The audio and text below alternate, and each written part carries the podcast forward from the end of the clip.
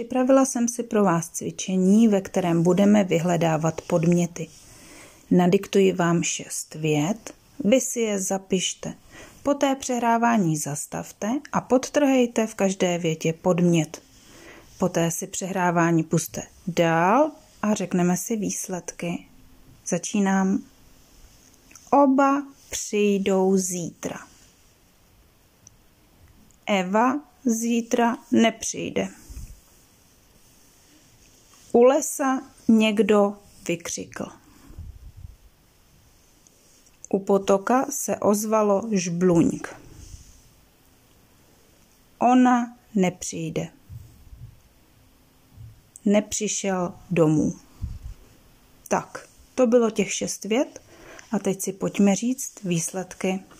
V první větě je podmětem oba. V druhé větě Eva. Ve třetí větě někdo. Ve čtvrté větě žbluňk. V páté větě ona. A v šesté větě, že by podmět nebyl, je tam, ale je nevyjádřený. Nepřišel on.